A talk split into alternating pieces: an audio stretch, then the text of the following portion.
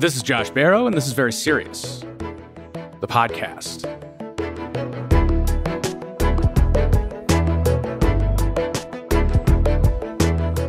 Tim Lee is the author of Full Stack Economics, a Substack newsletter about the economy. He's also the primary caregiver to his three children. His wife works full time as an OBGYN, and Tim has done what he calls leaning out, scaling back the intensity of his professional career so he has more time to raise his children and maintain the home.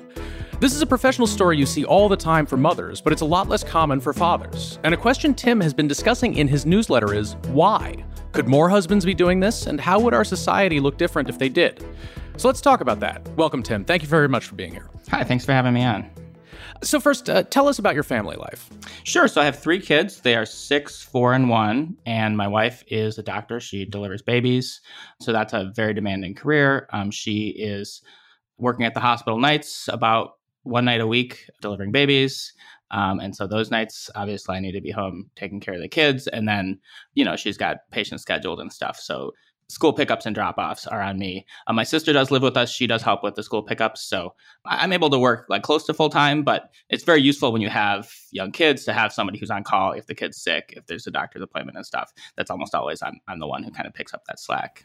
You're working about full time, but you're working from home on a pretty flexible schedule, right? Yeah, I probably get 40 hours a week. You know, sometimes I, I work nights, but there's, you know, after the kids go to bed, I put in a few hours, but other days I don't work at all because the kid's sick or something like that. Um, and so on average, it's probably 30 to 40 hours a week, but it's not a nine to five schedule necessarily.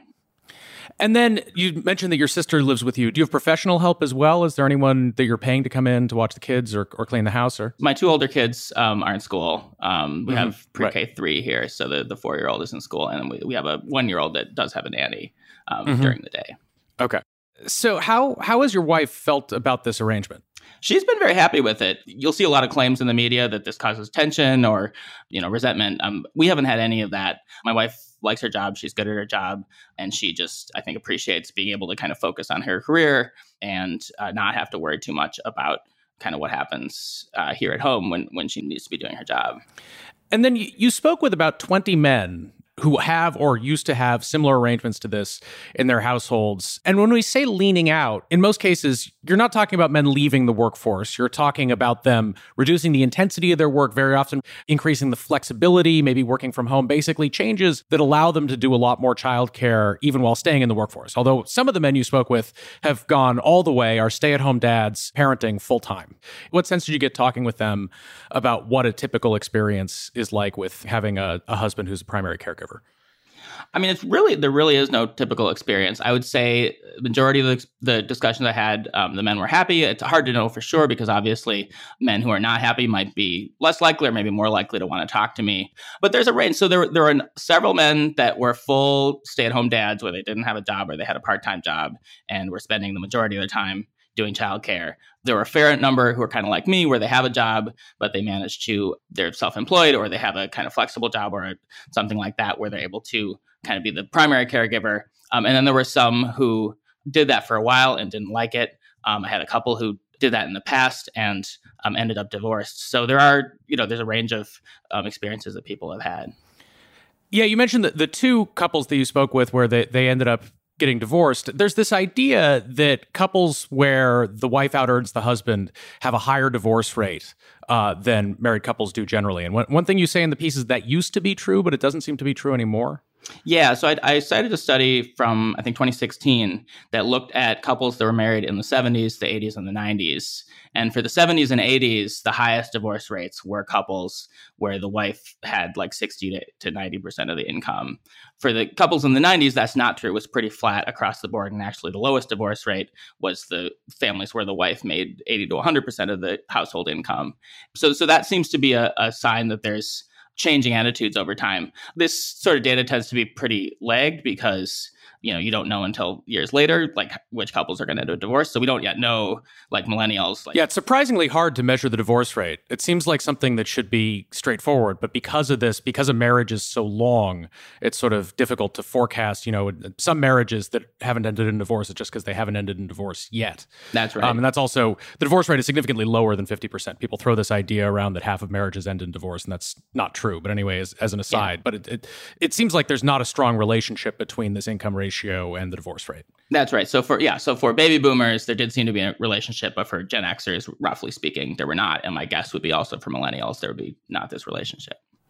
Because when I think about why you don't see more arrangements like this, where you have a, a, wife who's the primary earner, working more hours and, and earning a significant majority of the, the income in the household, one of the assumptions I have, and you know, I have this assumption as a gay man looking at looking at heterosexuals from the outside, it seems to me like both men and women tend to have complexes about this. That men feel uncomfortable with the idea of not being the primary breadwinner in their household, and that most women don't want to marry a man or, or be married to a man who's going to make less money than they do.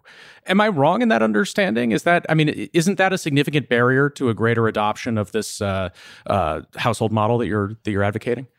Uh, it's, it's hard to say. I mean, I didn't look at like survey data on this specifically, and I think part of the tricky thing is what people say they want and what they actually want might be different. Right. Um, so there might be, you know, feminist women, self-described feminist women, who will tell you they're not worried about this, but then if you look at the who they actually date, maybe they tend to pick people with higher incomes.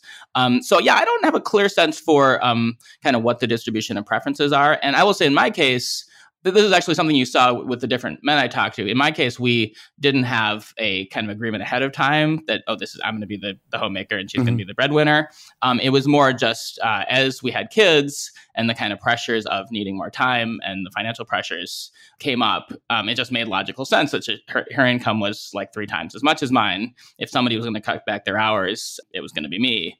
And I was, I guess, if I'm unusual, it's just that I was okay with that. It didn't bother me overly much. But I, I think that's probably the more common case where, you know, modern, uh, especially kind of well educated couples tend to be pretty egalitarian in their attitudes. I, I talked to a few where it was very clear, you know, at the time they got married that that the wife was had more earning potential and more ambition than the husband. So that does happen. But more often I think it's something where it just kind of happens when circumstances change. I mean, you're you're a journalist and she's a physician. It, it, it must have been foreseeable earlier in your lives that her income was likely to be higher than yours. oh, for case. sure. Yeah, no, I, that part was foreseeable. I guess we weren't thinking super hard about the amount of time it takes to raise kids. I mean, it, it's not like if you'd asked me in the abstract, like, does it take a lot of work to raise kids? I would have obviously said, you know, people say yes, it does, but but it's just not. I, I don't think most people just how much work it is. I think is not obvious to people even who've would say in the abstract they understand that. Well, I mean, it's also it's notable to me you have you have three children because a lot of the professional couples that we're usually talking about when we have this conversation. This is a conversation that tends to to focus on the idea of a couple where where both have at least a bachelor's degree and they really have careers rather than jobs. Couples like that that I see in my personal life, I rarely see them with more than two children, and in part because it seems like they're struggling to keep their heads above water both financially and logistically as they manage two children. And now some of that has to do with changes in parenting norms over the decades. One odd thing about, you know, women continue to do a majority of the parenting parenting work in households, even though men spend much more time parenting than they did several decades ago, because women also spend much more time parenting. The the total amount of labor effort that gets put into a child seems to have gone up a lot. I don't know. I don't know that there are returns on that. But uh, one thing about having a spouse who leans out is that presumably that makes it less uh, logistically daunting the idea that you might have a third or even a fourth child. Is that something that, that you see with some of these some of these families that this is what makes it feasible to have a, a five or a six person family? Oh yeah. I, th- I think that's absolutely true. If you'd asked me five or ten years ago how many kids I wanted to have, I think three might might have been a number I would have said. Um, but definitely after we had the second child and I was kind of leaning out, um, the fact that it was working pretty well, um, that we weren't too stressed out, I think definitely made it more likely that we would in fact go ahead and have that third child. And definitely I've, I've have um, friends who are in kind of more egalitarian marriages where uh, they have one or two kids and they're like, oh my God, it's just so, you know, so challenging. And you know are probably less likely to have that second or third kid because of that. Um, so I think that's actually absolutely true. And and also when I talk to um, families where the, the dad is like an actual like stay at home dad full time, mm-hmm. they talk about how it, it makes their lives much easier and they see their their peers with two jobs really struggling because uh, beyond the childcare, you know, the dad can make dinner. I mean, all the things that traditionally people said were good about having a stay at home mom, like all those benefits exist if you have a stay at home dad as well. Yeah, I mean, I think we're we're sort of talking about two related but pretty different models here. One is one is like what you're doing, where you're you're still working a full time job, even though it's very flexible, mm-hmm. um, and you still, I mean, you you you still have a, a nanny for the one year old. It's still you're obviously spending more of your time on these matters than your wife is, but you also both have both feet planted in the professional world, right. and then you also have some of the men you spoke with who really are they're not working at all, and I assume in most cases they do not have full time household help at home, right? Because that's the men that they're doing that in the yes. way in the way a stay at home mother would. For some people, once you leave the workforce like that, I assume it's a lot harder to get back in, right? Yes. Most of the stay at home dads I talked to had young kids still. And so it's, it's hard to say how they'll feel in 10 or 20 years. But I would say there were a couple different categories. There were some men who just did not consider themselves ambitious. Um, you know, they had often these were like IT workers. Um, I talked to a couple people who are IT workers who just they liked their jobs fine, but didn't feel the need to like climb the corporate ladder and uh, we're just perfectly happy not working. Um, that's one category. There also were some some um, fathers who took two or three or four years out of the job market. There were a couple I think that planned to take a couple years, and then the pandemic hit, and it ended up being you know three or four years because of that. Um, and those um, some of those dads really have struggled because it's absolutely true. If if you are in a professional job, um, it becomes much more difficult if you're you have a three or four year gap in your resume. Employers it seem to be much more uh, skeptical about hiring you back, and so I think that is something people should think hard about. I think the case for cutting back hours like I have is pretty strong, and I think that'll work well for many people. Um, but yeah, if you're thinking about really quitting for a year or more, um, you should think hard about like how you'll feel if you try to get back in the job market. You know, when your kid goes to preschool and you're not able to. It's interesting because a lot of the difficulties that the the men you spoke with describe here are difficulties that are very familiar if you hear women talk about the experience of leaving the labor force in order to be a parent, or or even just pulling back from the labor force, even if they don't leave entirely. Uh, first of all, you you talk about some research about the salary penalty faced by women with MBAs, and that there's a gender pay gap right when they come out of business school, but mostly the widening gap that arises arises only for women with children um, that basically they reduce their intensity in the labor force and their gender gap widens as they get older. Women who don't have children, their gender gap relative to men with with MBAs does not widen.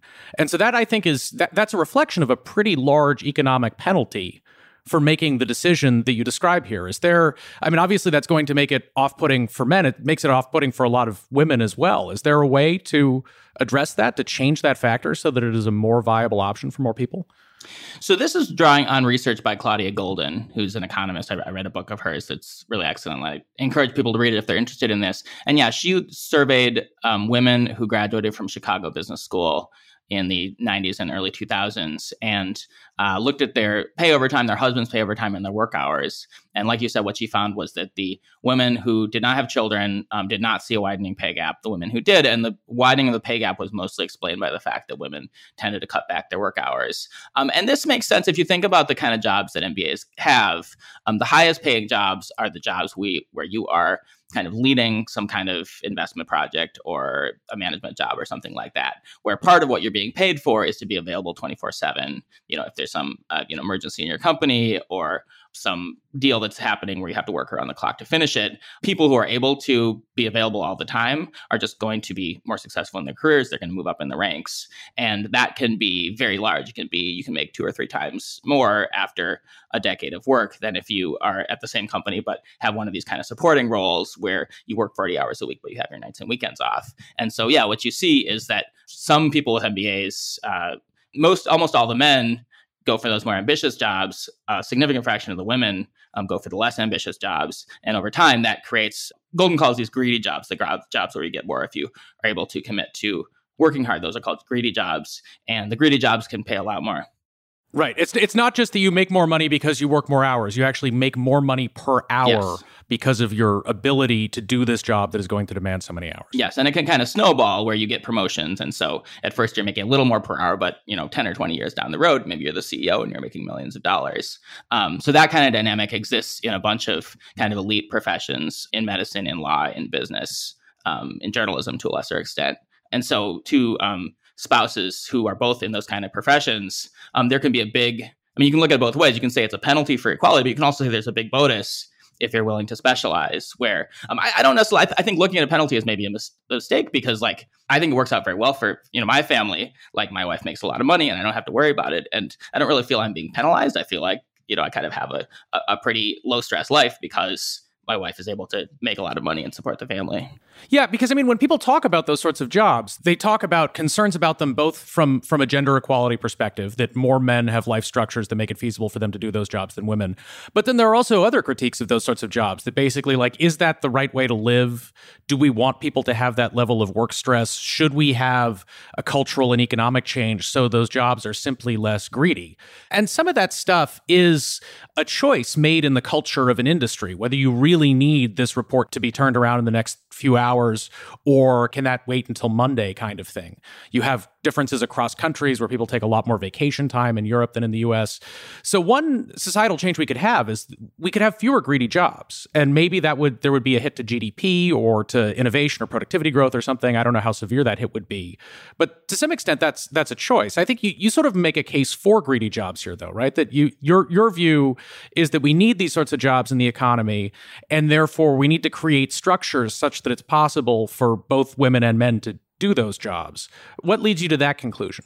Yeah, so I mean, I think that there are certainly going to be cases where you can make jobs less greedy. So the example Goldin talks about is pharmacy used to be an industry where you had these ind- independent, self-employed pharmacists who had to work long hours because they were like small business owners, and we shifted to places like CVS employing most pharmacists and they, they can have shift work. And so now pharmacy is a more family friendly kind of industry. But I don't think the professions we're talking about, I don't think it's that plausible that that'll you know that it'll end up like that. I mean, think about like a surgeon, for example. There's data that the more surgeries you do, the better you are at surgery. And so if you have a choice between, you know, having a surgeon who works 30 hours a week or having a surgeon that works 60 hours a week, you want the one that works 60 hours a week. Um, and similarly, if you think about, I think this especially works at higher level of management.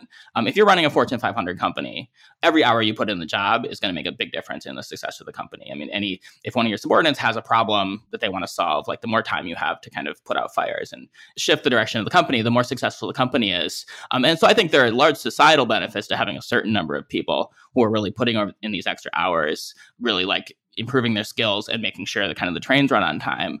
And so I don't think it's so much that that I, am not sure society really has a choice. Like I think that um, as long as society is somewhat meritocratic, like the people who put in the hours are just going to be better at certain jobs. And so if you reward people for performance, that's going to lead to a lot of de facto greedy jobs, regardless of kind of how you structure the labor market.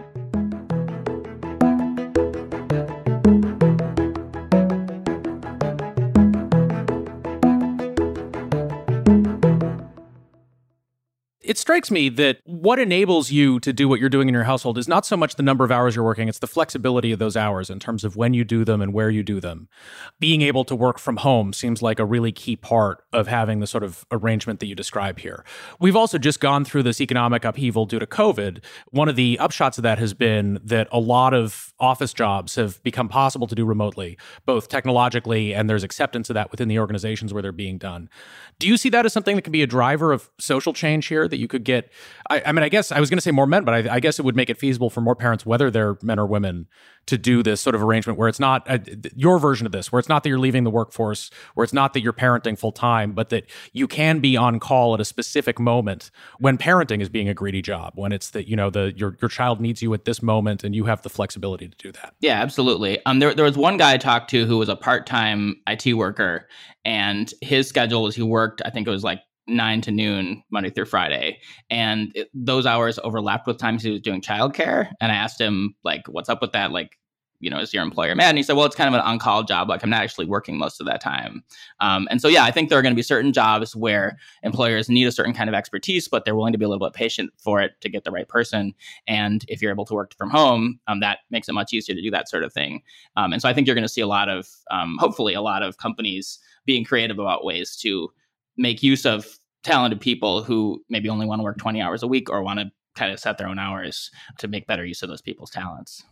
At a macroeconomic level, the sorts of changes that you're encouraging here, I assume they would tend to be associated with a lower total number of hours worked in the economy, right? In a way, advocating for an arrangement where, on average, a, a married couple with children the parents in total will spend fewer hours working and more time raising children than is currently the typical arrangement, right? I think probably, yeah.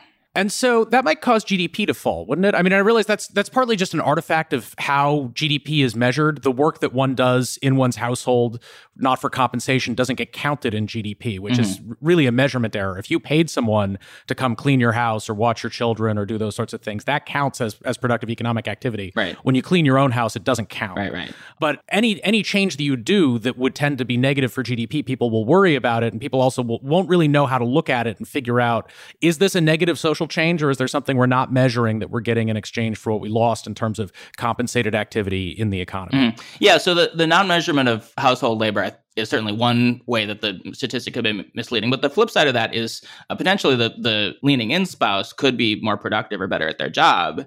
You know, the extra 10 hours a week my wife works, maybe that makes her a better surgeon. And so maybe her like error rate is a little lower than it would be otherwise.